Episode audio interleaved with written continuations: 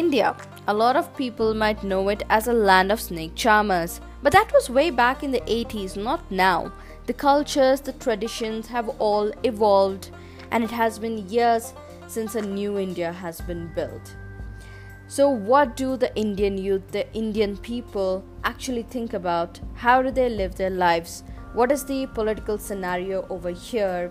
What is Hinduism and why being secular is so fundamental to India's foundation? Hear it all about it in India of the record in this podcast by a journalist that goes by the name of Amrita Pagad, who will be recounting over here their reporting experiences on ground and uh, how I deal with the people over here and what observations I have made. So stay tuned.